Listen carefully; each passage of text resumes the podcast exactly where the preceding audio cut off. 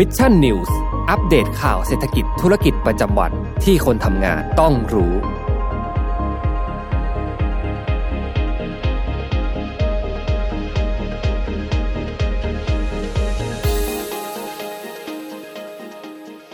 วัสดีครับยินดีต้อนรับเข้าสู่รายการ Mission News Live นะครับ ประจำวันที่ 12 เมษายน 2565 นะครับ อยู่กับผมแจ็คทิลาติครับ และอยู่กับน้ำว้าพรณชาค่ะ ครับก็6โมงตรงแบบนี้นะครับ อยู่กับพวกเราสองคนนะฮะมารับชมรับฟังข่าวสารสำหรับคนทำงานกันนะครับแหม่น้องน้ำว้าวันพรุ่งนี้ค่ะหยุดยาวแล้ว น่าจะเป็นช่วงที่ใครหลาย ๆ คนรอคอยนั่นเองนะครับค่ะ บางคนอาจจะบอกว่าเขาก็หยุดกันตั้งแต่สิบเอ็ดสิบสองแล้วไงพี่แจ๊คเพราะว่าถ้าเกิดเราลาเพิ่มสิบเอ็ดสิบสองก็เท่ากับว่าได้หยุดหนึ่งอาทิตย์เต็มๆเลยนะโอ้ใช่นะ ก็หยุดไปเลยนะเก้าสิบสิบเอ็ดสิบสองสามสิบสี่นะฮะสิบห้ากันเลยทีเดียวนะโหยิงยาวนะฮะก็ถือว่าเป็นเอ่อช่วงที่นะครับประชาชนชาวไทยเองเนาะก็เฉลิมฉลองกันแน่นอนนะฮะเดินทางกลับภูมิลำเนาต่างๆนะ ใครที่จะเดินทางไปไหนนะครับเดินทางกลับบ้านเดินทางไปท่องเที่ยวที่ไหนนะครับก็สามารถคอมเมนต์เข้ามาพูดคุยกันได้นะแล้วก็ร่วมกันรายงานบรรยากาศกันมาให้ฟังกันสักนิดนึงนะฮะที่หรือว่าใครยังอยู่ที่ทำงานเนี่ยก็ลองเล่าให้ฟังหน่อยนะครับว่าสถานที่ทำงานเป็นอย่างไรบ้างนะครับ ตอนนี้พวกเราเนี่ย work from home ก็ไม่ค่อยแน่ใจเหมือนกันว่า ภายนอกเนี่ย ผู้คนเยอะแยะมากมายวุ่นวายแค่ไหนนะครับ น้องน้องวัดไปเที่ยวไหนหรือเปล่าช่วงสงกรานต์ปีนี้นะฮะ ใช่ ก็กลับมีกลับบ้านต่างจังหวัดด้วย แล้วก็แวะเที่ยวจันทบุรีก่อนด้วยค่ะอ๋อนะคะกลับบ้านต่างจังหวัดที่ไปจังหวัดอะไรนะมีอยู่เป็นคุณพ่อเป็นคนขอนแก่นค่ะ ก็อ๋อแต่ก็แวะเที่ยวจันทบุรีกันก่อนนะพี่แจ๊คเพราะว่าอย่างที่บอกอะที่เลือกคือทั้งสองจังหวัดก็คือขับรถไปหมดเลยยังไม่ค่อยกล้านั่งเครื่องบินเท่าไหร่อืมเนี่ยพี่คือเรื่องของแจ็การคไปไหนเดินทางใช่ไหมพี่อ๋อไม่ได้ไปไหนเลยครับ ไม่ได้มีแพลนเลยก็คืออยู่เฝ้ากรุงเทพนะ อยู่เฝ้ากรุงเทพทุกปีคือจริงๆบ้านพี่เนี่ย ส่วนตัวเลยก็คือเป็น บ้านเป็นครอบครัวที่ไม่ค่อยได้เดินทางในช่วงเทศกาลสักเท่าไหร่เพราะว่าอย่างที่น้องนม้าบอกเลย คนเยอะจะไปเที่ยวไหนเนี่ยก็ต้องแย่งกันกินแย่งกันใช้เนาะแทนที่เราจะไปชิลๆสะดวกสบายอ่าสะดวกสะดวกในช่วงอ่าหลังจากเทศช่วงหน้าเทศกาลเนี่ยอันนี้ก็เป็นสิ่งที่ ครอบครัวพี่นะนิยมมากๆนะครับ ก็สงกรารนี้ก็เลยว่างเลยเนาะจะไปไหนก็เออจะอยู่บ้านอยู่ห้องอะไรก็อันนี้คือฟรีสไตล์เลยนะใครจะว่างๆที่ไหนเนี่ยก็เชิญชวนคอมได้คอมเมนต์กันเข้ามาได้ แนะนำกันเข้ามาได้นะครับ ผมอ่าค่ะนะฮะหรือว่าก็ใครอยู่บ้านมีแพลนจะทำอะไรก็มาแชร์กันได้นะคะ หรือว่าตอนนี้บางคนบอกว่าลาพักร้อนไปแล้วนะคะ เที่ยวอยู่ที่ไหนกันมาบอกกันได้นะคะครับ ใครค่ะหรือว่าใครทำงานนะฮะก็ขอแสดงความเป็นเสียกำลังใจใจให้นะที่นี้ด้วย นะครับ เป็นกำลังใจให้เป็นกำลังใจให้ค่ะนะครับ ผมอะนะฮะสวัสดีเอ่อคุณผู้ฟังคุณผู้ชมทุกๆท่านกันก่อนนะครับ สวัสดีคุณศิวพรด้วยนะครับสวัสดีค่ะนะครับ แล้วก็สวัสดีคุณแชมป์นะครับ แล้วก็สวัสดีคุณนันทานะครับ คุณศิวพรบอกว่า ชมรมคนรักงานนะครับ เฝ้ากรุงเทพนะครับ แล้วก็บอกว่าตอนแรกคิดว่ากรุงเทพจะโล่งนะครับ แต่เมื่อวะเมื่อบ่ายเนี่ยแวะไปธุระแถวพร้อมพงษ์รถยังติดอยู่นะครับอะเดี๋ยวรอในช่วงหยุดยาวนะ ดูสถานการณ์การจราจรอะไรต่างๆ น่าจะมีคลี่คลายมากขึ้นนะฮะกรุงเทพจะร้างไหมนะครับ ปีนี้นะครับส่วนคุณนันทาบอกว่าที่นี่ทำงานถึงวันพฤหัสเลยครับ หยุด อีสเตอร์วันศุกร์นะฮะ ถึงวันจันทร์ช่วงนี้ในยุโรปไม่ได้ไปไหนเลยครับ ไม่ใช่อะไรตั๋วแพงมากครับอ่าตอนนี้ที่ต่างประเทศนะ อย่าลืมนะ ต่างประเทศยังไม่ได้หยุดสงกรานต์นะครับหยุดสงกรานต์นี่เฉพาะบ้านเราแนแถบค่ะเอเชียตะวันออกเฉียงใต้เท่านั้นนะครับ เดี๋ยวใครจะเอิงนะฮะงงกันซะก่อนนะครับอะนะฮะก็ ขอบคุณทุกๆท่านมากๆนะครับ ที่เข้ามาร่วมคอมเมนต์นะฮะคุณคุณไก่หรือเปล่านะฮะคุณไก่บอกว่ามาตรวจสาขาในภาคใต้รถติดมากครับนะฮะเพราะว่าขอบคนณไปทุกท่เที่ยวใต้เยอะหรือเปล่าคะคุณไก่แบบว่ามันเป็นแบบว่าช่วงเมษาหน้าร้อนอย่างเงี้อืยมคนก็จะนิยมไปทะเลไงพี่แจ๊คใช่เออนะฮะแต่ว่าคุณไก่ก็ไปทำภารกิจเบสนะมุยอย่างเงี้ยเออนะฮะค่ะส่งกำลังใจนะครับให้ก็ไปครับขอบคุณทุกคนมากๆนะฮะก็อย่าลืมเข้ามาแล้วนะฮะรบกวนกดไลค์กดแชร์เพื่อเป็นกำลังใจให้กันด้วยนะครับทีนี้วันนี้ เรามาเริ่มกันที่ข่าวแรกกันก่อนเลยนะฮะ วันนี้จริงๆแล้วเรามาในมูดแบบสบายๆนะ แต่ว่าเนื้อหาอาจจะดูเครียดไปสักนิดหนึ่งนะครับ แต่ก็มันเป็นสิ่งที่เกิดขึ้นเนาะในช่วงสงกรานแบบนี้นะครับ เพราะฉะนั้นแล้วเราก็มาอัปเดตข่าวสารให้ฟังกันอีกเช่นเคยนะครับ ก็เราไปดูกันที่คุณยุทธศักดิ์สุภศรกันก่อนนะครับ ท่านเป็นผู้ว่าการการท่องเที่ยวแห่งประเทศไทยนะครับ คือต้องบอกงี้น้องนวะในช่วงสองสามปีมานี้เนี่ยหลังจากที่มีเรื่องของอ ถานการณ์การแพร่ระบาดของโควิด -19 ใช่ไหมสิ่งที่หลายๆ คนเนี่ยรู้สึกว่ามีความกังวลอย่างมากเลยก็คือเรื่องของสถานการณ์เศรษฐกิจเนาะแล้วก็ประกอบกับมีสงครามรัสเซียยูเครนที่ทำให้เศรษฐกิจโลกเนี่ยมันผันผวนมากๆนะครับทำให้หนึ่งปีสองปีสามปีที่ผ่านมาเนี่ยมันเป็นช่วงที่เศรษฐกิจเนี่ยผันผวนมากๆนะครับ ก็เอาใจช่วยทุกท่านเลยนะ ในช่วงนี้ที่อาจจะต้องประสบปัญหาทางเศรษฐกิจนะครับ แต่ก็ต้องบอกว่า ช่วงเทศกาลเนี่ยหลาย ๆ ช่วงเทศกาลใช่ไหมมันจะเป็นปีใหม่ตรุษจีนสงกรานต์เนี่ยช่วงต้นปีแบบนี้เขาก็มีความหวังไงใช่ไหมว่าเศรษฐกิจเนี่ยมันจะกลับมาเติบโตมันจะกลับมาเอ่อคึกคักหรือเปล่าเพราะว่าอะไรน้องมาเพราะว่าคนเนี่ยออกจากบ้านไปเที่ยวมาจากสอยเออ ใช่ไหมได้หยุดผ่อนใช่ภาคธุรกิจก็ต้องบอกว่าเฮ้ยโอ้โหสงกรารนี่จะต้องขายให้ได้เยอะ ๆ เลยอะไรแบบนี้นะฮะแต่ก็ได้มีการคำนวณหรือว่ามีการ forecast นะคาดการณ์เหมือนกันนะครับว่า ถึงแม้ไทยของเราในปีนี้เนี่ยจะไม่ได้เข้าสู่ช่วงของการล็อกดาวน์นะในช่วงเทศกาลสงกรานต์นะครับ แต่ดูแล้วทิศทางเนี่ยยังไงก็ตามนะสภาพเศรษฐกิจต่างๆเนี่ยก็จะยังไม่กลับเข้าสู่ภาวะก่อนวิกฤตโควิด -19 นั่นเองนะฮะก็พูดง่ายๆว่าถึงแม้ เราจะไม่ได้ล็อกดาวน์คนจะเดินทางไปท่องเที่ยวกันคึกคักนะฮะเห็นเพื่อนๆหลายคนเช็คอินภูเก็ตบ้างเชียงใหม่บ้างสมุยบ้างอะไรแบบนี้ แต่ว่าเศรษฐกิจภาพรวมนะครับก็อาจจะยังไม่ฟื้นตัวนั่นเองนะครับ โดยคุณยุทธศักดิ์นะครับ ระบุว่าช่วงหยุดยาวเทศกาลสงกรานต์นะครับ ตั้งแต่วันที่ 13 ถึงวันที่ 17 เมษายนนะครับ คาดว่านักท่องเที่ยวชาวไทยนะครับ จะเดินทางภายในประเทศเนี่ยมากถึง3ล้าน3แสนคนนะครับ จะมีค่าใช้จ่ายหรือว่ามีเงินหมุนเวียนเนี่ยนะครับ มากถึง หนึ่งพันเอ่อหนึ่งหมื่นหนึ่งพันล้านบาทนะครับ แล้วก็อัตราการเข้าพักนะครับ เฉลี่ยของโรงโรงแรมเนี่ยก็จะมีมากถึง 41%ด้วยกันพูดง่ายๆว่านักท่องเที่ยว 100 คนเนี่ยนะครับนอนโรงแรม 41 คนด้วยกัน เออนะฮะนนวาไปจันทบุรีไปนอนโรงแรมหรือเปล่า ไปค่ะไปอะบอกชื่อโรงแรมก็ได้นะคะ ชาเทียมเขาสอยดาวมีใครแพลนไปเหมือนกันไหมคะเผื่อเจอกันที่นี่นะคะเออพี่ยังไม่เคยไปแต่เคยเห็นผ่านทีวีผ่านอะไรอย่างนี้อยู่เขาก็โอ้โหบรรยากาศน่าไปนอนมากๆเลยนะฮะอะค่ะนนวัดก็เป็นหนึ่งใน 41%นะครับที่จะมีการเข้าพักนะครับในโรงแรมในช่วงเทศกาลสงกรานต์นั่นเองนะครับแม้ว่าบรรยากาศโดยรวมนะครับจะมีความคึกคักนะครับมากกว่าปีที่ผ่านมาเนาะแต่ก็ต้องยอมรับว่าปีที่ผ่านมาเนี่ยนะเศรษฐกิจเนี่ยก็อาจจะยังไม่กระเตื้องกลับเข้าสู่ช่วงก่อนโควิด -19 นั่นเองนะครับแต่ก็ถือว่าเป็นสัญญาณที่ดีขึ้นนะครับโดยภาคอีสานนะครับหรือว่าภาคตะวันออกเฉียงเหนือ มีอัตราการเข้าพักเฉลี่ยสูงสุดที่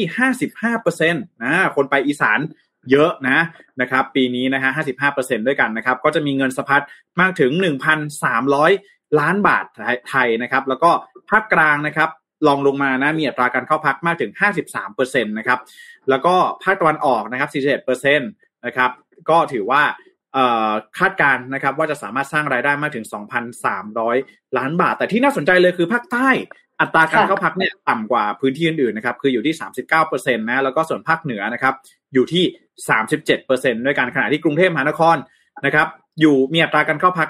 27%ด้วยกันนะครับ ก็ต้องบอกว่าในปีนี้นะครับเป็นปีที่เราเฉลิมฉลองเทศกาลสงกรานต์แบบวิถีใหม่นะครับ โดยภายใต้แนวความคิดเนี่ยของทางทททเขาก็คิด เทศกาลนี้ขึ้นมานะครับเป็นแคมเปญที่มีชื่อว่าเย็นทั่วล่ามหาสงกรานนะครับประจำปี 2565 นะครับเพื่อกระตุ้นการเดินทางท่องเที่ยวใน 3 พื้นที่นะครับมันจะเป็นที่ตอนนี้ปีนี้เนี่ยปกติการท่องเที่ยวเนี่ยเขาจะไปจัดหลายที่ใช่ไหมจัดเชียงใหม่จัดภูเก็ตจัดอะไรแต่ว่าปีนี้เขาจัดอยู่ 3 ที่นะครับก็คือที่แรกนะครับกรุงเทพมหานครนะครับที่ที่สองเลยก็คือที่จังหวัดสงขลานะครับแล้วก็ที่สุดท้ายคือที่จังหวัดพระนครศรีอยุธยานะครับ อันนี้เป็นงานที่ ทททเขาจัดเนาะแต่ว่าส่วนที่อื่นๆนะ ตามท้องที่ตามตามพื้นที่ต่างๆนะครับ ท้องถิ่นต่างๆเขาจะจัดอะไรอย่างไรเนี่ยอันนี้ก็คืออีกส่วนหนึ่งนะครับ ส่วนเอหรือว่าภาคเอกชนนะที่ไหนที่จะไปจัดงานกันเนี่ยอันนี้ก็คืออีกอีกส่วนหนึ่งนะครับ ก็ถือว่าตอนนี้อ่าใครเป็นข้อนี้กันบ้างนะครับ ก็บอกว่าแหล่งท่องเที่ยวที่รับความนิยมนะครับ ในเทศกาลสงกรานนะครับ ปี 2565 พบว่าส่วนใหญ่เป็นพื้นที่ ใกล้กับกรุงเทพมหานครนะ คนไทยนิยมขับรถเที่ยวอ่านี่ไงน้องนวาอย่างที่น้องนวาบอกเลยใช่เดี๋ยวนี้เพราะว่าว่าเรื่องโควิดด้วยแหละพี่แจ๊คเพราะว่าบางคนอาจจะใช่มีความกังวลเรื่องเครื่องบินหรือแบบอืมมีลูกเล็กหรือว่าพาผู้ใหญ่ไปเที่ยวด้วยอย่างเงี้ยว่าว่าอ่าอะพวกแบบพัทยา อะไรที่มันขับไปได้ไม่ไกลก็อาจจะแบบเป็นอะไรที่แบบได้รับความนิยมเนื้อะกาญจนบุรี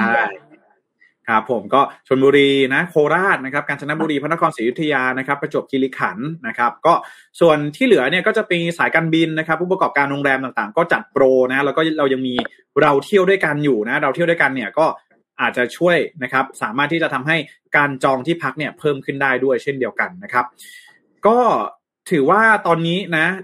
ในพื้นที่นะครับหลาย ๆ พื้นที่เองก็เริ่มที่จะ มีการเตรียมการและในวันพรุ่งนี้นะครับที่จะมีนักท่องเที่ยวเดินทางเข้าไปในพื้นที่เพิ่มเติมมากยิ่งขึ้นนะครับอ่าเมื่อกี้ทางด้านของผู้ว่าการท่องเที่ยวนะพูดถึงสภาพเศรษฐอ่าการสถานการณ์การท่องเที่ยวเนาะในช่วงสงกรานนี้ไปแล้วนะครับ ทีนี้ไปดูทางด้านของอ่าศูนย์พยากรเศรษฐกิจและธุรกิจของมหาวิทยาลัยหอการค้ากันบ้างนะครับ โดยทางด้านของมหาวิทยาลัยหอการค้าเนี่ยระบุว่ามีการประเมินนะครับว่า เงินสะพัดนะครับในช่วงสงกรานต์เนี่ยจะเงียบเหงาที่สุดในรอบ 10 ปี เนื่องจากว่าไม่มีการสาดน้ำนะครับ ของแพงแล้วก็เศรษฐกิจไม่ดีนะครับ โดยคุณธนวัฒน์นะครับพลวิชัยนะครับ อธิการบดีมหาวิทยาลัยหอการค้าไทย แล้วก็ประธานที่ปรึกษา ศูนย์พยากรเศรษฐกิจและธุรกิจ เปิดเผยถึงผลสำรวจพฤติกรรมและการใช้จ่ายของประชาชนในช่วงเทศกาลสงกรานต์ปี 2565 นะครับ โดยมีการพบว่าซบเซาที่สุดนะครับในรอบ 10 ปีนับตั้งแต่ปี 2556 นะครับ โดยมีเงินสะพัดเนี่ยลดลงถึง 5.4%ด้วยกันเมื่อเทียบกับปี 64 นะครับแล้วก็ลดลงกว่า 21.4%เมื่อเทียบกับปี 62 หรือว่าปีสุดท้ายก่อนการแพร่ระบาดของโรคโควิด -19 นั่นเองนะครับ ส่วนสาเหตุที่ทำให้ปีสงการปีนี้เนี่ยค่อนข้างเงียบเหงานะฮะก็แน่นอนนะครับ เนื่องจากว่าหนึ่งคือไม่มีการจัดงานสาดน้ำสงกรานนะก็คือต้องบอกว่า หน่วยงานภาครัฐเนี่ยเขาก็จะพยายามหลีกเลี่ยงในการจัดงานคือเขาจัดงานเนี่ยเขาจะจัดงานแบบว่าประมาณว่าส่งน้ำพระอะไรแบบนี้ เทศกาลตามประเพณีทำบุญอะไรแบบนี้ แต่ว่าจะไม่มีการจัดเอ่อพื้นที่ให้มีการเล่นน้ำเหมือนทุกๆปีที่ผ่านมาน้องน้ำว้าพี่แจ๊คอืม เอาจริงๆผ่านมาประมาณสองสามปีเนี้ย ก็คิดถึงเนอะบรรยากาศปกติเราก็จะแบบคุยกับเพื่อนนะว่า แกวันนี้เล่นสยามวันนี้แบบว่าเออสีลมวันนี้แบบว่าใช่ RCA ทองหล่ออะไรอย่างเงี้ยแบ่งโซนแต่ละวันเรียบร้อยเนอะแล้วก็จะมีกิมมิคอืมนะแบบแบบที่สาดน้ำปาร์ตี้แบบ water sonic อะไรอย่างเงี้ย ใช่ใช่เออเออน้องน้ำว้าไปที่แบบไปไปที่ไหนมาบ้าง เคยไปที่ไหนมาบ้าง อ๋อ ไม่เคยไปเลยค่ะ ตอนสมัยนั้นคิดว่าเดี๋ยวโตเดี๋ยวเรียนจบเดี๋ยวอะไรเดี๋ยวค่อยไปตอนนั้นเรายังเด็กอยู่แล้วโอ้พี่เนี่ยค่ะพี่เนี่ยไปมาหมดแล้วนะ ทั้งสีลมทั้งข้าวสารโอ้โหบอกเลยค่ะคนเยอะมาก คนแน่นค่ะมากๆนะฮะก็ต้องยอมรับเลยว่าปีนี้ก็อาจจะไม่ได้เห็นภาพต่างๆ เหล่านั้นเนี่ยกลับมาสักทีนะก็ต้องรอเรื่องของสถานการณ์การแพร่ระบาดของโควิด -19 เนี่ย ผ่านพ้นไปก่อนโอ้สามปีแล้วไม่รู้จะกลับมาอีกทีนึงเมื่อไหร่นะนะครับค่ะอะอีกอย่างหนึ่งเลยก็คือว่า ยกตัวอย่างง่ายๆ แล้วกันว่าทำไมเขาถึงพยายามที่จะหลีกเลี่ยงในเรื่องของการจัดนะครับ งานเทศกาลสงกรานต์เนาะในปีนี้นะครับ ก็ไปดูตัวอย่างกันที่ถนนข้าวสารเนาะถนนข้าวสารเนี่ยนะครับ ก็ต้องยอมรับว่าส่วนหนึ่งเลยเนี่ย ทางผู้ประกอบการเนาะที่ถนนข้าวสารเนี่ยเขาก็ออกมาบอกนะว่าเขาเนี่ยในปีนี้นะครับ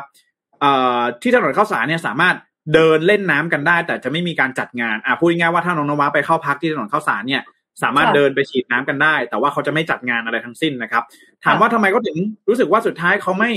จัดงานนะครับเขาบอกว่าโดยคุณสง่าเรืองวัฒนกุลนะครับ ซึ่งเป็นนายกสมาคมผู้ประกอบธุรกิจถนนข้าวสารนะครับเขาก็ได้ออกมาระบุนะครับว่าเอ่อสิ่งหนึ่งเลยนะครับที่ในปีนี้เนี่ยเขาไม่เลือกที่จะไม่ทางผู้ประกอบการของถนนข้าวสารเนี่ยเขาไม่เขาเลือกที่จะไม่จัดนะครับ เรื่องของเทศกาลอ่า การฉีดน้ำเนี่ยเพราะว่าหนึ่งนะครับ มาตรการของทางภาครัฐเนี่ยค่อนข้างเข้มงวดนะครับ อย่างแรกเลยก็คือต้องมีผลตรวจ ADK น้องน้ำว้าค่ะต้องมีผลตรวจ ADK ใครใครจะมาเล่นน้ำเนี่ยต้องมีผลตรวจ ADK นะครับ อีกอย่างหนึ่งเลยนะครับ ก็คือนักท่องเที่ยวนะครับ ห้ามถอดหน้ากากเวลาพบเจอนะครับเอ่อ แล้วก็ทางสมาคมเนี่ยจะต้องรับผิดชอบก็คือผู้ที่จัดงานเนี่ยจะต้องคอยดูแลกำกับดูแลต่างๆนะครับทำให้เขาเนี่ยรู้สึกว่า เออนะมันเป็นเรื่องยากที่จะควบคุมนะครับ ต่อมาเลยก็คือไม่อนุญาตให้ขายเครื่องดื่มแอลกอฮอล์นะครับ ซึ่งถือว่าเป็นเรื่องที่หนักที่สุด แล้วก็จริง ๆ เนี่ยควรจะเปิดให้มีการขายได้นะครับ ก็ด้วยปัจจัยหลายๆ อย่างเนี่ยทำให้ภาคเอกชนของทางถนนข้าวสารเนี่ยเขาออกมาระบุว่าเออเงั้นไม่จัดงานสาดน้ำปีนี้ดีกว่านะครับ แต่ว่านักท่องเที่ยวเองก็เริ่มที่จะมีการเข้ามาจองจับจองที่พักในถนนข้าวสารเนี่ย สามสิบถึงสี่สิบเปอร์เซ็นต์นะครับซึ่งก็ยังไม่เทียบเท่ากับช่วงก่อนโควิด แต่ถือว่าดีกว่าปีที่แล้ว เพราะว่าปีที่แล้วเนี่ยเราปิดประเทศไม่มีนักท่องเที่ยวเลย แต่ว่าปีนี้เนี่ยเรามีในเรื่องของ test and go ที่ทำให้มีนักท่องเที่ยวเนี่ยพอจะเดินทางเข้ามาบ้างนั่นเองนะครับน้องน้ำว้าอืม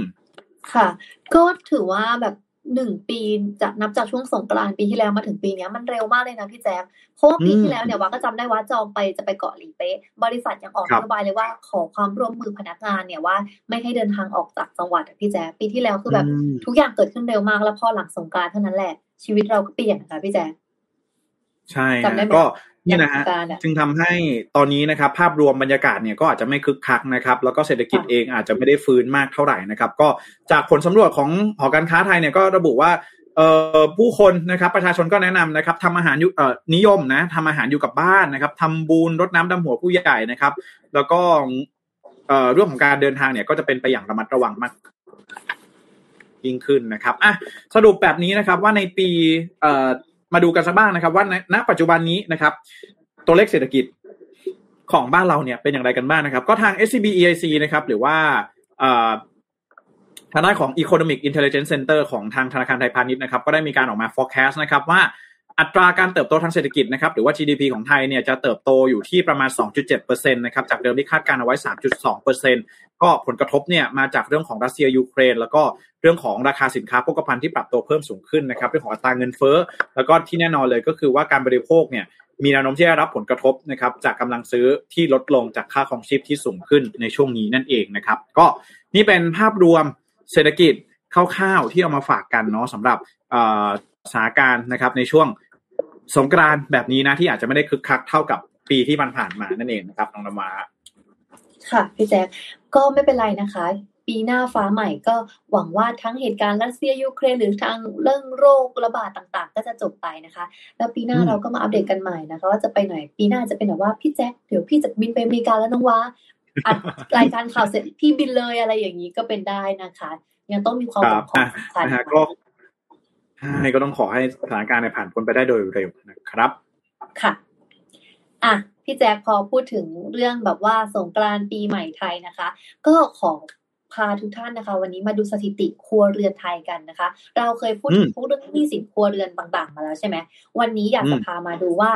จากข้อมูลของสำนักงงานสถิติแห่งชาติ เขาจะมาเปิดข้อมูลครัวเรือนฐานรากของไทยนะคะ ในปี 2564 ค่ะทำให้เราได้รู้ว่าปัจจุบันคนไทยเนี่ยกลุ่มไหนเป็นกลุ่มคนที่แบบว่าอ่ารายได้น้อยรายได้มาก แล้วรายได้ที่ต่างกันเนี่ยมันทำให้การมีค่าใช้จ่าย มีทรัพย์สินเนี่ยมันห่างกันกี่เท่า และแบ่งเป็นกลุ่มไหนบ้างนะคะ ก็คือแบ่งเป็นอย่างนี้ค่ะ 5 กลุ่มนะคะกลุ่มที่1เขาเรียกว่ากลุ่มครัวเรือนฐานรากนะคะ ก็คือครัวเรือนที่มีรายได้น้อยสุด ไปจนถึงอันดับที่ 5 ก็คือครัวเรือนที่มีรายได้มากที่สุดนั่นเองนะคะ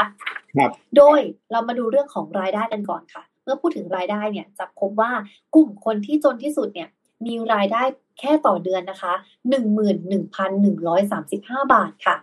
แล้วกลุ่มคนที่รวยสุดเนี่ย อันนี้คือมันอาจจะเป็นจำนวนเยอะๆนะพี่แจ๊คไม่ใช่ว่าแบบคนรวยสุดของประเทศจะมีรายได้เท่านี้นะ ก็คือก็หมายถึงว่ากลุ่มคนกลุ่ม เน้นคำว่ากลุ่มคนรวยสุดเนี่ย มีรายได้ห้าหมื่นเจ็ดพันสี่ร้อยหกสิบเอ็ดบาท ก็คือรายได้เฉลี่ยต่อเดือนกันเนี่ย ระหว่างระดับฐานรากกับระดับที่ห้าเนี่ย มันต่างกันถึงห้าจุดสองเท่าเลยนะพี่แจ๊คอืมอันนี้ก็คือรายได้เฉลี่ยใช่ไหมกับรายได้เฉลี่ยของผู้ที่มีรายได้สูงสุดใช่ไหมของครัวเรือนที่มีรายได้สูงสุด กับครัวเรือนที่มีรายได้น้อยที่สุดก็คือห่างกันอยู่ประมาณห้าจุดสองเท่า ค่ะ แล้วในส่วนใหญ่คืออันนี้น่าสนใจเหมือนกัน เขาบอกว่าส่วนใหญ่เนี่ยครัวเรือนที่ยากจนที่สุดเนี่ยก็คือจะเจ็ดสิบเปอร์เซ็นเนี่ยจะอยู่ในภาคเกษตรนะพี่แจ๊คอืมภาคการเกษตรเป็นคนที่ทำทำไร่ทำสวนแบบนี้ใช่ไหมใช่ใช่ค่ะพี่แจ๊คแล้วอันเนี้ยเนี่ยที่เราขึ้นสไลด์ให้เห็นอยู่เขาบอกว่าในกลุ่มที่ยากจนที่สุดที่เขามีหนี้เนี่ยอะยากจนที่สุดไม่พอนะก็ยังมีเรื่องของหนี้สินเข้ามาอีกนะคะ เขาบอกว่า กว่าครึ่งอะพี่แจ๊คมันก็คือใช้ไปใช้ไปสำหรับแบบต้องไปใช้ดำรงชีพแบบห้าสิบสี่จุดสองเปอร์เซ็นหรืออะไรอย่างเงี้ย ที่แบบทำเรื่องของการเกษตรนะพี่แจ๊คก็คือคิดดูสิว่า ขนาดเรามีหนี้แล้วอะยี่สิบห้าจุดเจ็ดเปอร์เซ็นเนี่ยใช้ทำการเกษตร แล้วก็บริโภคในครัวเรือนเนี่ยอีก18.6เปอร์เซ็นแล้วก็ยังจะต้องแบบใช้ซื้อเช่าบ้านเช่านู่นเช่านี้ก็18.6เปอร์เซ็นแล้วอะพี่แจ๊คอืมก็ถือว่าต้องนำมาใช้ในการหาหาเลี้ยงชีพด้วย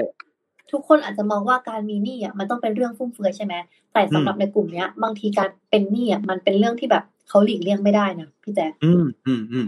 เมื่อเทียบกับรายได้อะคือบางทีสมมติคนจะเป็นหนี้เราก็จะบอกว่าอย่าฟุ่มเฟือยสิจะไม่ไม่เป็นหนี้ แต่พอมาเห็นถึงกราฟเมื่อกี้ที่เราขึ้นมา มันก็สะท้อนถึงปัญหาความเหลื่อมล้ำเนอะว่าแบบเฮ้ยมันเขาเลือกไม่ได้ไงรายได้เขาเท่านี้ แล้วเนี่ยทุกอย่างขึ้นราคาหมดเลยน้ำมันน้ำมันค่าของอย่างเงี้ย ก็เรียกได้ว่ามันน่าน่าเห็นใจมากๆพี่แจ๊คอืม แล้วสำหรับครัวเรือนที่มีรายได้น้อยที่สุดก็กระจายตัวอยู่ตามภาคต่าง ๆ ใช่ไหมน้องมาใช่ค่ะ แต่ภาคที่ว่าพบพบเยอะที่สุดในกลุ่มของรายได้น้อยที่สุดเนี่ยก็คือภาคตะวันออกเฉียงเหนือภาคอีสานนะคะ อยู่ที่ 42.4เปอร์เซ็นตนะคะ แล้วก็มาที่ภาคเหนือค่ะ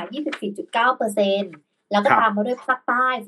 14.9%ภาคกลาง เนี่ย 14.6%นะคะ แล้วก็กรุงเทพนนทบุรี ปทุมธานี สมุทรปราการ เนี่ย 3.2%ค่ะ พี่แจ๊คม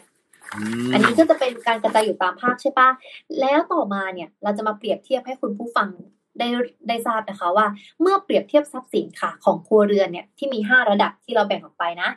ด้านมูลค่าบ้านและสิ่งปลูกสร้างอสังหาริมทรัพย์เนี่ยพบว่าระหว่างกลุ่มคนที่จนที่สุดกับกลุ่มคนที่รวยที่สุดเนี่ยต่างกันห่างกันถึง 3 เท่าเลยนะ ก็คือกลุ่มคนที่จนที่สุดเนี่ยมีมูลค่าบ้านและสิ่งปลูกสร้างรวมกันเนี่ย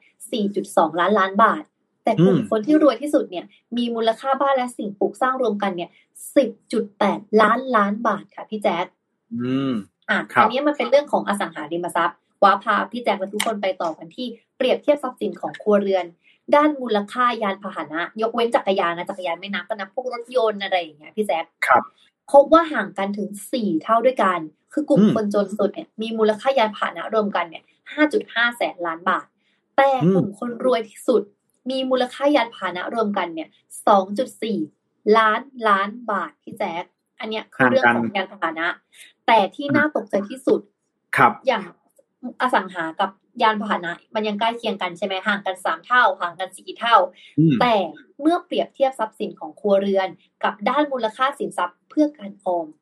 เพื่อการออมเนี่ย ห่างกันถึงสิบสามเท่าพี่แจ๊ค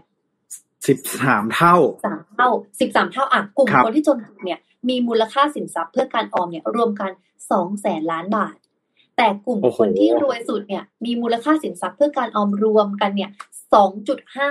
ล้านล้านบาทพี่แจ๊คครับ นี่ถือว่าเป็นสิ่งที่เห็นได้ชัดนะว่ามีความเหลื่อมล้ำเกิดขึ้นจากสถิติที่ทางสำนักงานสถิติแห่งชาติได้จัดทำมาให้เราได้ดูใช่ไหมน้องนมาค่ะ ก็เรียกได้ว่ามีหนี้เยอะ รายได้น้อย เงินออมน้อยอย่างเงี้ยพี่แจ๊คเป็นปัญหาเลยเพราะว่ามองว่าในเมื่อเราแบบเป็นเป็นแบบองค์รวมของประเทศเป็นประชากรเกือบหลักของประเทศเนี่ย อันเนี้ยต้องได้รับการต้องได้รับการแก้ไขหรือช่วยเหลือจากทางรัฐแล้วแหละทั้งใช่ทั้งรัฐทั้งเอกชนแล้วว่าต้องก็ต้องร่วมมือกัน เนี่ยก็ต้องบอกว่า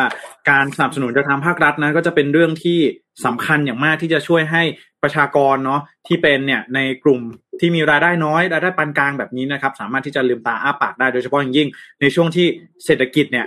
มันหนักหน่วงในช่วงนี้จริง ๆ นั่นเองนะ วันนี้ก็เอาเรื่องของสถิตินะครับ จากสำนักงานสถิติแห่งชาติมาฝากกันเรื่องของอ่าเปรียบเทียบรายได้ของคนไทยกันนั่นเองนะครับ อืมค่ะพี่แจ๊คอะต่อเดี๋ยวมามาเดี๋ยวอ่านคอมเมนต์สักนิดนึงนะฮะค่ะ มาดูคอมเมนต์คุณแชมป์นะครับ บอกว่าปีนี้นอนอยู่บ้านครับนะฮะ แล้วก็คุณเขียวพรนะครับ บอกว่าวันก่อนมีคนญี่ปุ่นถามว่าพระประแดงมีเอ่อนางสงกรานต์ไหมนะครับ อยากเห็นก็เพิ่งนึกออกว่าสงกรานต์ไม่ได้จัดมาสองปีแล้วนะครับ พระประแดงนะนะครับผมแล้วก็คุณอมยิ้มบอกว่า FC นะฮะสวัสดีคุณอมยิ้มด้วยขอบนะคุณครับค่ะคุณอมยิ้มอมยิ้มตามเลยเนี่ยตอนเนี้ยพระประแดงเนี่ยพระประแดงเขามีนี่ไงวันไหลอะน้องนวารู้จักไหม รู้จักนางสงกรารพระประแดงนี่หลาย ๆ คนที่แบบมาประกวดนางสาวไทยก็เคยอืมผ่านเวทีพระประแดงมาแล้วนะเป็นเวทีใหญ่อ๋อมากจริงเหรอคัดยากใช่เหรอมากคนเป็นร้อยเลยแบบโอ้โหแบบเอออันนี้อันนี้ อันนี้พี่เพิ่งรู้ เออ อันนี้พี่ใช่เพิ่งรู้ ใช่ใช่ใช่อ๋อโอเคอะนะฮะพูดถึงสงกรานต์แล้วค่ะมันไม่ได้มีแค่ที่ไทยอย่างเดียวใช่ไหมน้องน้ำว้าใช่พี่แจ๊คอันนี้ก็เพิ่งรู้เลยนะ เพราะว่าเขาบอกว่าที่จีนก็มีเทศกาลสงกรารเฮ้ยปกติเราอัจะนนี้คุ้นเคย ว่าแบบว่าเขาเขาเราเราไปหรือเปล่าเอ้ยเขามีมาอยู่แล้วพี่แจ๊คแล้วปกติอ๋อเราจะใช่ไหมว่าแบบว่าช่วงสงกรารเนี่ย คนจีนจะมาเที่ยวเยอะมากเมื่อก่อนเล่นตามสยามใช่ไหมพี่แจ๊คเราก็จะเห็นว่าแบบนักท่องเที่ยวจีนเยอะ สยามถนนข้าวสารสีลมอ่าอะไรอย่างนี้ใช่แต่เขาบอกเลยว่าที่จีนก็มีสงกรารเหมือนกัน และสงกรารที่จีนเนี่ยก็นับว่าเป็นวันหยุดเช่นเดียวกันนะ แต่มันไม่ใช่อ๋อแบบทั่วทั้งประเทศจีนเนี่ยพี่แจ๊คจะมีเฉพาะอ๋อบางพื้นที่ในจีนเท่านั้นนะคะครับ แต่จริงๆอะเมื่อพูดถึงเทศกาลสงกรานต์เขาเกรินๆหน่อยนะคะเขาบอกว่าพบว่าในหลายพื้นที่แถบเอเชียตะวันออกเฉียงใต้ย่านอาเซียนเนี่ยก็ยึดสงกรารเนี่ยเทศกาลเนี่ยเป็นวันปีใหม่เช่นเดียวกันนะ ไม่ว่าจะเป็นลาวพม่าหรือกัมพูชาพี่แจ๊คอืมไม่ได้มีแค่บ้านแต่เราเท่านั้นใช่ แต่จีนเนี่ยมันมีบางพื้นที่จะมาสักสองพื้นที่ละกันนะคะ ก็คือพื้นที่แรกเลยนะคะ ก็คือเขตปกครองตนเองชนชาติไตนะคะ เมือง 12 ปันนามณฑลยูนาน แล้วก็เขตปกครองตนเองชนชาติไตและขะฉินนะคะ เมืองเต๋อหงมณฑลยูนานค่ะ ที่เขาเนี่ยจะจะเฉลิมฉลองมีเทศกาสงกรานต์ใช่กันก็คือใช่สงกรารก็คือเป็นประเพณีสำคัญวันขึ้นปีใหม่ แล้วก็วันหยุดราชการของเขาด้วยนะคะอืม แต่สิ่งที่มันแตกต่างกันระหว่างสงกรารในไทย แล้วก็สงกรารในจีนนะคะ ก็คือในเรื่องของรายละเอียดพิธีกรรมค่ะพี่แจ๊คครับอย่างนี้นะคะ ที่ 12 ปันนาเนี่ยนะคะ เขาจะมีการแข่งขันเรือมังกรที่แม่น้ำหลานสะหลานช้างนะคะ หรือว่าล้านช้างนะคะ แม่น้ำโขงช่วงที่ ไหลผ่านในประเทศจีนนะคะ และอีกกิมมิกหนึ่งนอกจากการแข่งเรือมังกรนะคะ ก็คือการปล่อยโคมตอนกลางคืนวันสงกรารก็คือวันพรุ่งนี้ค่ะ เขาจะปล่อยโคมตอนกลางคืนในวันที่ 13 เมษายนนะคะ เพื่อขอครับพรจากฟ้าแล้วก็เป็นการฉลองปีใหม่ค่ะ โดยโคมเนี่ยมีชื่อเรียกด้วยนะ ก็คือโคมขงหมิง หรือโคมขงเบ้งนะคะแต่ปกติอะถ้าเกิดเป็นเมืองไทยปล่อยโคมพี่แจ็คนึกถึงตอนไหนไอ้ลอยกระทง เออ ยี่ยี่เปงอะไรอย่างงี้อ่าใช่ป่ะพี่แจ็คใช่หน่อยเนอะเอออืมของเราก็จะเป็นในช่วงปลายปีในช่วงพฤศจิกายนนะคะ อันครับนี้ก็จะแบบว่าคล้ายกับไทยเราเนาะอืมที่แต่แต่ของของเราเนี่ย จะเป็นแนวแบบว่าทำบุญส่งน้ำพระเกาะเจดีย์ไซน์นะถ้าเกิดพูดถึงของไทยพี่แจ๊คใช่ค่ะครับอันนี้อันนี้แล้วต่อมาว่ามีมีมาเผื่อละกันคนจีนอะเขาจะเรียกเขาจะเรียกว่าเทศกาลสงกรานต์ภาษาจีนก็คือโพสุยเจียคำว่าสุยอะอ่าก็คือแปลว่าน้ำน้ำอืม ใช่สุยภาษาจีนแปลว่าน้ำนะคะ อันนี้ก็ก็ถือว่า เออ มันก็เป็นกิมมิคที่ตอนแรกอะเราจะอาจจะคนไทยจะคุ้นว่าแบบเฮ้ยช่วงเทศกาลสงกรานต์เนี่ยคนจีนมาไทยเยอะมากเลยนะคะ เขาบอกว่า ในแต่ละปีเนี่ย ถ้าเกิดถามจำนวนคนที่ร่วมกิจกรรมสงการในจีนนะคะ ทั้งสองแห่งเนี่ยเขาก็บอกว่าจะมีทั้งชาวชาวไทยในจีนชาวพม่าชาวลาวชาวไทยเนี่ยหรือชาวต่างประเทศเนี่ยกว่าหนึ่งหมื่นคนเลยนะที่ร่วมสาดน้ำสงการ ในในประเทศจีนในสองเมืองที่เรายกตัวอย่างนะคะ และในกลางคืนก็จัดกิจกรรมรื่นเริง มีการปล่อยโคมตามที่เราได้บอกกันนะคะพี่แจ๊คอืม อืม ก็ถือว่าเป็นจริงๆอะต้องบอกว่าอย่างนี้หลายๆคนเนี่ยเดี๋ยวจะเข้าใจผิดนะว่าเอ้ยจีนเขาก๊อปอะไรไปหรือเปล่าแต่จริงๆ แล้วมันเป็นวัฒนธรรมที่เขาเรียกว่าวัฒนธรรมร่วมก็คือมันเป็นการแชร์ culture กันเนาะเป็นวัฒนธรรมที่มันมีเหมือนเหมือนกันในหลาย ๆ พื้นที่อะไรอย่างเงี้ย แล้วก็ในพื้นที่ ในจีนในมณฑลยูนนานเนี่ย ก็มีชนเผ่าอย่างที่นนท์มาบอกเลยก็คือชนชาติไตเนาะชนชาติไตก็คือมีความเกี่ยวข้องกับคนไทยในในในเมืองไทยของเรานี่แหละเนาะถ้าไปดูเนี่ยคนชาวเผ่าจ้วง ชาวเผ่าไตเนี่ยคนไตลื้ออะไรต่างๆ เนี่ยก็คือพูดภาษาที่เขาเรียกว่าตระกูลไทยไทยกระไดเนาะไทยกระไดนี่ก็จะเป็นภาษาที่คล้ายๆ กับภาษาที่เราพูดเนาะเวลานับเลขเนี่ยน่าง่ายเลยหนึ่งสองสามสี่ห้าเนี่ยอันนี้คล้ายกันเลยนะครับ ก็คือเป็นวัฒนธรรมที่มัน อยู่ในพื้นที่อยู่แล้วนะครับ อาจจะไม่ใช่วัฒนธรรมของจีนดั้งเดิมนะครับ แต่ว่ามันเป็นพื้นที่ที่มันมีการมีการเปลี่ยนแปลงของพรมแดนอะไรอย่างนี้เกิดขึ้นเนาะแล้วก็ใครที่สงสัยนะว่าสิบสองปันนาอยู่ที่ไหนนะครับ 12 ปันนาก็คืออยู่ในมณฑลยุนนานของประเทศจีนในปัจจุบันนี้นั่นเองนะครับ ก็ภาษาจีนเนี่ยอาจจะชื่อซินหวงป้านหนาอะไรอย่างนี้นะก็จริงๆก็คือ 12 ปันนานั่นเองนะครับ ก็เป็นเมืองที่มีวัฒนธรรมที่คล้ายคลึงกับชาวไทยใหญ่เนาะหรือว่าชาวไทยใน ประเทศไทยของเรานั่นเองนะครับ ก็เรื่องนี้เป็นเรื่องที่น่าสนใจมากเนาะแล้วก็ในอนาคตนี่ก็ไม่แน่ใจเหมือนกันนะว่า คนจีนจะไปเที่ยวสงกรานต์เนี่ยจะต้องบินมาบ้านเราหรือเปล่า หรือไปแค่ทิปสิบสองปันนาก็ได้แล้วไม่ต้องมาถึงบ้านเราแล้วในอนาคตหรือว่าบ้านเราจะไปของเขาหรือเปล่า เพราะว่าจริงๆอะพี่แจ๊คเขาบอกว่าในช่วง13ถึง15ที่เป็นช่วงเทศกาลสงกรานต์เนี่ยในอืมในจีนเขาก็ยังคงเขาก็ยังมีคล้ายๆ เรานะก็จะมีสาดน้ำสงกรานต์ส่งน้ำพักเกาะเจดีไซน์เหมือนกันนะคะพี่แจ๊คอืมคก็รับมีสาดน้ำด้วยเนี่ยก็แอบคล้ายๆกันเนอะแล้วพี่แจ๊ค ขอย้อนกลับไปหน่อยอืมรู้ไหมคะว่าในสมัยที่เรายังจัดสงกรารได้อะพี่แจ๊คอืมในปี2563เนี่ย นักท่องเที่ยวจีนมาไทยอะราวล้านคนเลยนะพี่แจ๊คเพื่อมาสัมผัสสงใช่มาสัมผัสสงกรารบรรยากาศสงกรารในไทยเราพี่แจ๊คอืม จริงก็ถือว่าจริง ๆอะถ้าถามว่าเทศกาลไหนที่มีการสาดน้ำกันบนโลกใบเนี้ยมันก็ไม่น่าจะมีอะไรมาแทนที่สงกรานต์ได้แล้วอะเนาะค่ะนะครับเออนะ ก็ถือว่าเป็นเรื่องที่เอ่อน่าสนใจมากๆนะครับ แล้วก็ นี่อย่างที่คุณเนี่ยพัทรวันได้บอกเลยนะครับ 12 ปันนานะฮะก็คือบรรพบุรุษของคนเหนือค่ะวัฒนธรรมเดียวกันเลยนะครับ แล้วก็บอกว่าคนเหนือที่อู้กำเมืองได้นะครับ ไปเที่ยว 12 ปันนาไม่ต้องใช้ล่ามเลยค่ะ เออนะนี่น่าสนใจมากนะครับ แล้วก็คุณศิวพรบอกว่าคนจีนชอบมาเล่นสงกรานที่เชียงใหม่นะครับ เออใช่ อันนี้จริงนะ คนจีนนี้เยอะมากนะฮะช่วงที่มีหนังอะที่ชื่อว่า Lost in Thailand อะน้องนวาเคยดูไหม หนังจียันงอะเลยยังไม่เคยดูเลยค่ะพี่แจ๊คมาถ่ายที่เชียงใหม่อะโอ้โหเรียกได้ว่าตอนนั้นเนี่ย คนจีนแอบไปเที่ยวในมอชอนี่เยอะมากเลยนะ ช่วงนั้นน่ะนะครับ ก็หวังว่าจะได้เห็นบรรยากาศแบบนี้เนาะบรรยากาศที่คนไทยของเราเนี่ยได้มีโอกาสต้อนรับนักท่องเที่ยวชาวจีนให้กลับมาท่องเที่ยวในบ้านเราอีกครั้งหนึ่งนะ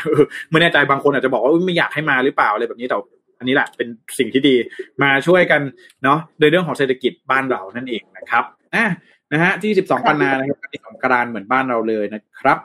ก็ข่าวสุดท้ายแล้วนะฮะเดี๋ยวพาไปดูกันบ้างนะครับว่าเป็นประจำทุกปีนะในช่วงเทศกาลนะครับ วันหยุดอะไรแบบนี้นะฮะสิ่งหนึ่งเลยที่ขาดไม่ได้ก็คือการขึ้นทางด่วนฟรีนั่นเองน้องน้ำว้าค่ะเดี๋ยวยิ่งสมัยนี้ทางด่วนแพงมากพี่แจ๊คทำไมทำไมมันฟรีวันธรรมดาไม่ได้ต้องฟรีช่วงเทศกาลเนาะเอใช่ไหมออยานะกฮะให้เสียเงินแค่ช่วงเทศกาลเนอะนอกนั้นเออนอกนั้นฟรีหมด ใช่นะฮะอะค่ะก็ไม่แน่ใจเหมือนกันว่าช่วงเทศกาลนี่เขาต้องการจะเป็นของขวัญหรือว่าเขาแค่ไม่อยากให้รถมันติดนะ อันนี้พี่ก็คิดเองนะว่าเออหรือจริงแล้วเขาแค่ไม่อยากให้รถมันติดก็เลยอะไม่ต้องเก็บละกันอะไรแบบนี้นะครับอะไม่เป็นไรแต่ก็ถือว่าช่วยบรรเทานะครับ เรื่องของภาระค่าใช้จ่ายของประชาชนที่จะต้องเดินทางในช่วงเทศกาลได้นะครับ ก็ในปีนี้นะครับ แน่นอนว่าถนนเส้นที่หลาย ๆ คนนะ ต้องใช้สัญจรไปมาอยู่บ่อยครั้งนะครับ น้องน้ำว้าค่ะคิดว่าเส้นไหนที่ต้อง จับตาดูกันเลยปีนี้ เส้นอีสานน่ะพี่แจ๊คที่ไปปักช่อง มิตรภาพใช่ไหมถนนอ่ามิตรใช่ภาพค่ะนะฮะก็แน่นอนนะครับ เป็นประจำทุกปีนะ คือสำนักข่าวนี่เวลารายงานอะไรก็ต้องรายงานไปที่เส้นถนนมิตรภาพนั่นเองนะครับ ก็ต้องบอกว่าถือเป็นอีกหนึ่งนะครับ เส้นทางนะครับที่ประชาชนเนี่ยจะใช้ในการสัญจรกลับภูมิลำเนากันอย่างอ่า หนาแน่นนะครับ แต่ว่าตอนนี้เนี่ยนะครับทางกรมทางหลวงนะครับเขาก็ได้มีการเตรียมนะครับที่จะเปิดไม่ได้เตรียมหรอกจริงๆก็เปิดไปแล้วตั้งแต่เมื่อวานนะฮะก็มีการเปิดให้ใช้นะครับถนนมอเตอร์เวย์บางปะอินโคราชนะแต่ว่าไม่ได้เปิดทางเส้นนะ เปิดแค่เฉพาะช่วงขามปากช่องขามทะเลสอนะครับ ก็คือเป็นช่วงระยะทาง 64 กิโลเมตรสุดท้ายนะครับ ของเส้นทางนะมอเตอร์เวย์สายนี้นะครับ สายบางปะอินปากช่องนะครับ ก็ จะเป็นการเปิดให้ใช้นะครับบริการเพื่อระบายนะครับการจราจรจากถนนมิตรภาพนะครับ แล้วก็จะเปิดให้บริการโดยไม่ต้องเสียค่าใช้จ่ายค่าผ่านทางนั่นเองนะครับก็จะมีการเปิดนะครับช่องทางพิเศษนะครับบริเวณตำบลกลางดงอำเภอปากช่องนะครับหลักกิโลเมตรที่ 47 นะครับถึงหลักกิโลเมตรที่ 52อ่ารวมระยะทางเนี่ย5กิโลเมตรนะครับแล้วก็จะไปจนถึงช่วงอำเภอสีคิ้วเลยนะครับก็จะมีเปิดให้บริการตั้งแต่วันที่ 11 เมษายนไปที่เรียบร้อยนะครับ แล้วก็ เชื่อว่าน่าจะช่วยได้นะครับ ระยะทางรวมนะครับ 64 กิโลเมตรด้วยกันเพื่อลดปัญหาการจราจรบนถนนมิตรภาพนะครับ แล้วก็จะเปิดให้บริการแบบ one way นะทางเดียวเลยนะครับ ตั้งแต่วันที่ 11 ถึงวันที่ 18 เมษายนนะครับ เป็นระยะเวลาค่ะ8วันนะครับ แล้วก็ถนนเอ่อเดินรถนะครับ one way ขาออกนะครับ ก็คือวันที่ 11 ถึงวันที่ 14 แล้วก็ระยะเวลา 4 วัน แล้วก็ขาเข้ากรุงเทพนะ 15 ถึง 18 อ๋อ แบ่งนี้ขออภัยนะ 8 วันเนี่ยจะแบ่งเป็น 4 วัน ขาออกแล้วก็4วันขาเข้านะครับ อืมน้องนวังงงไหมขาออกขาเข้าเนี่ยเวลาเขาอ่านข่าวเนี่ยเขาหมายความว่าอะไร ก็ขาขาออกก็คือขากลับไหมพี่แจ๊คใช่หรือเปล่าไม่ไม่ไม่ขาออกคือขาออกจากกรุงเทพอ๋ออ่าโอเคขาเข้าคือขาเข้าเข้ากรุงเทพเอออย่างนี้นะครับ ก็ทุกอย่างก็จะเริ่มต้นที่กรุงเทพนะฮะประเทศประเทศไทยของเรานะครับอะนอกจากสายเอ่อ บางปะอินนะครับ บางปะอินปากช่องนะครับ บางปะอินโคราชเนี่ยก็สายอื่นๆนะครับก็จะให้บริการฟรีเช่นเดียวกันนะครับ อย่างเช่นมอเตอร์เวย์นะครับสายกรุงเทพชลบุรีนะครับบางปะอินบางพลีนะพระประแดงบางขุนเทียน แล้วก็ปากช่องสีคิ้วที่ได้บอกไปนะครับเจ็ดวันด้วยกันนะครับ โดยทางด้านของคุณสราวุธทรงศิวิไลนะครับ ซึ่งเป็นอธิบดีกรมทางหลวงนะครับ ก็ได้มีการเปิดเผยว่าช่วงเทศกาลสงกรานต์ปี 65 นะครับคาดว่าประชาชนจะเดินทางออกจากจังหวัดเพื่อกลับภูมิลำเนา มากยิ่งขึ้นนะครับ ก็จึงทำให้ทางด้านของกรมทางหลวงเนี่ยได้มีการยกเว้น ค่าธรรมเนียมผ่านทางนะครับมอเตอร์เวย์สี่เส้นเป็นระยะเวลา 7 วันด้วยกันนะครับ ก็ทางพิเศษนะครับ หมายเลข9เอ่อหมายเลข7นะครับ หมายเลข 9 แล้วก็ทางหลวงพิเศษหมายเลข 6 นั่นเองก็ตามที่ได้บอกไปเนาะกรุงเทพชลบุรีนะครับ อ่า เส้นมอเตอร์เวย์ที่ไปพัทยาน้องนวะนะฮะค่ะพี่แจ๊น้คองนวาพรุ่งนี้น้องนวาไปจันทบุรีเนี่ยน้องนวาก็ต้องใช้เส้นนี้นะพรุ่งนี้ผ่านฟรีนะครับ บางปะอินบางพลีนะ เส้นหมายเลขเก้านะครับ ก็คือ อีเกียนะ อีเกียบางนานะครับ ไปยังบางปะอินเนาะมหาเอ่อมหาวิทยาลัยมหาจุฬาลงกรณ์เนี่ยนะครับเส้นหมายเลขเก้าเนี่ยแฟชั่นไอแลนด์แบบนี้อันนี้ก็ฟรีนะครับพระประแดงบางขุนเทียนนะครับอ่าใครอยู่สายพระประแดงนะฮะใครจะไปดูนางสงกรานต์นะครับ ขึ้นทางด่วนฟรีนะ แล้วก็ค่ะที่เหลือเป็นสายปักช่องสีคิ้วนะครับ แต่ต้องบอกว่าไม่ใช่ทางด่วนทุกเส้นนะเออไม่ใช่ทางด่วนทุกเส้นในบ้านเรานะครับ เพราะว่า ทางด่วนนะครับ บางบางเส้นทางเนี่ยนะครับ ในกรุงเทพมหานครนะครับ ก็จะอยู่ภายใต้การดูแลของการทางพิเศษแห่งประเทศไทยนะครับ โดยทางการทางด้านของการทางพิเศษเนี่ยเขายกเลิกนะครับสองเส้นทางก็คือเส้นบุรพาวิถีนะครับ บางนาชนบุรี แล้วก็เส้นกาญจนาพิเศษนะครับช่วงบางพลีสุขสวัสดิ์นะครับ ตั้งแต่วันที่ 12 ถึงวันที่ 18 เมษายนเป็นต้นไปนะครับ ก็ลองศึกษาเส้นทางกันดูดีนะครับ ว่าใครที่ใครที่ เดินทางในช่วงนี้นะครับ อยากจะหลีกเลี่ยงเรื่องของค่าธรรมเนียมการเดินทางอะไรแบบนี้เนี่ยก็ลองดูแต่จริงๆเนี่ยไม่ได้ไม่ได้บอกว่าเออคนเห็นกับของฟรีเลยนะ แต่ว่าเวลามันไม่มีเก็บค่าทางด่วนของน้องน้ำว้า มันทำให้การจราจรเนี่ย มันโฟล์ได้มากขึ้น เออมันมันมันลื่นไหลได้เร็วมากขึ้นนั่นเองนะครับ ก็ลองดูนะ ใครที่ใช้เส้นทางไหนนะครับ จะได้ไม่ต้อง เตรียมสตุ้งสตางอะไรบางคนเนี่ยไม่พกเงินสดไงหรือเราจะต้องผ่านทางด่วนต้องใช้เงินสดอะไรแบบนี้นะฮะก็ลองดูนะครับ แต่ว่าไม่ไม่ได้ฟรีทุกเส้นทางนะอย่างที่เนี่ยคุณศิวพรบอกเลยนะครับ บอกว่าฟรีแค่พวกวงแหวนรอบนอกนะครับ เส้นออกนอกเมืองนะฮะแต่ว่าเส้นที่อยู่ในเมืองเนี่ยเส้นที่เราใช้กันนะ บางเส้นที่อยู่ในเมืองเนี่ยอาจจะยังต้องมีค่าธรรมเนียมค่าผ่านทางอยู่นั่นเองนะครับ อืมค่ะอย่างวันจักรีรอบที่แล้วเนี่ยวะวะก็ในเมืองก็ ก็ฟรีนะพี่แจ๊คที่ที่ตอนนั้นเราไปใช่บางทีมันก็มีบางเส้นอะ คือมันฟรีบางทีมันไม่ได้ฟรีทั้งประเทศอะมันก็จะงงงนิดนึงเก็ตไหมนะฮะอ่านะฮะก็เอ่อสวัสดีน้องบิ๊กด้วยนะครับ น้องบิ๊กบอกว่าออกกทมเข้ากรุงเทพใช่ไหมนะครับ ใช่นะฮะก็คือขาออกออกจากกรุงเทพนะขาเข้าคือขาเข้าจากจากขาเข้ามาที่กรุงเทพนะครับอันนี้ก็เป็นคำที่ใช้ตอนนี้เด็กก็สงสัยเอออะไรคือขาออกขาเข้าเนาะนะฮะ คุณโทนี่นะครับ สวัสดีคุณโทนี่ด้วยบอกมามาทันแล้วครับรถติดเลยนะครับนะนะฮะแล้วคุณเสียความบอกว่ารอวันที่โทลล์เวย์ฟรีค่ะ อาจจะชาติหน้านะโทลล์เวย์นี่แพงสุดเลยนะฮะใช่เส้นไปร้อยห้าบาทโทลล์เวย์เออใช่นะ ต้องรีบจริงๆอะถึงจะใช้พี่บางทีนะนะฮะครับผมอะก็อย่าลืมนะฮะว่าใครที่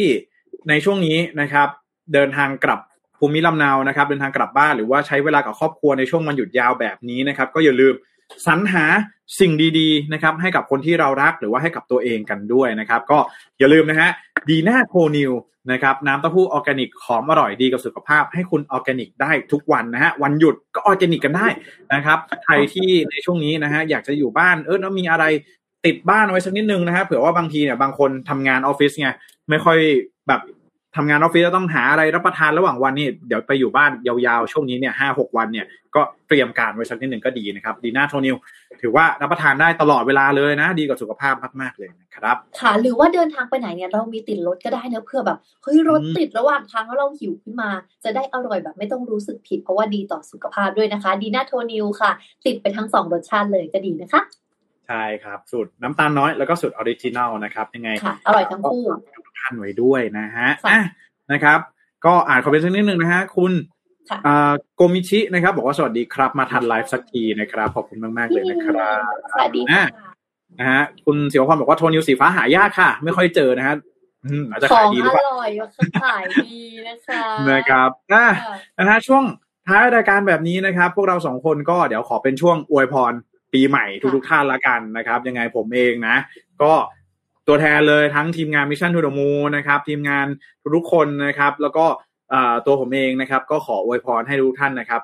สุขสมหวังนะครับ แล้วก็สวัสดีปีใหม่ไทยปีนี้ด้วยนะครับขอให้สุขภาพร่างกายแข็งแรงนะครับทรัพย์สินไหลมาเทมานะครับทำมาค้าขาย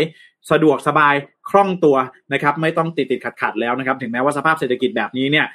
นะครับ ก็ขออวยพรทุกท่านได้ประสบพบเจอแต่สิ่งดีๆด้วยนะอวยพรน้องนวาด้วยนะครับสวัสดีปีใหม่น้องนวาด้วยในโอกาสนี้ด้วยเลยนะครับน้องนวาฝากอะไรกับคนดูหน่อยนะฮะค่ะ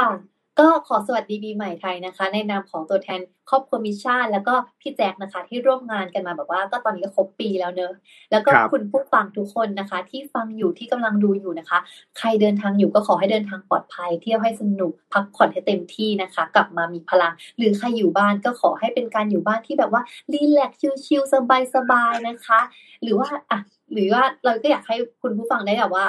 อวยพรเรานะคะ ใครๆก็อยากจะบอกอะไรเราบอกมาได้เลยนะคะ แล้วเรากลับมาเจอกันใหม่ก็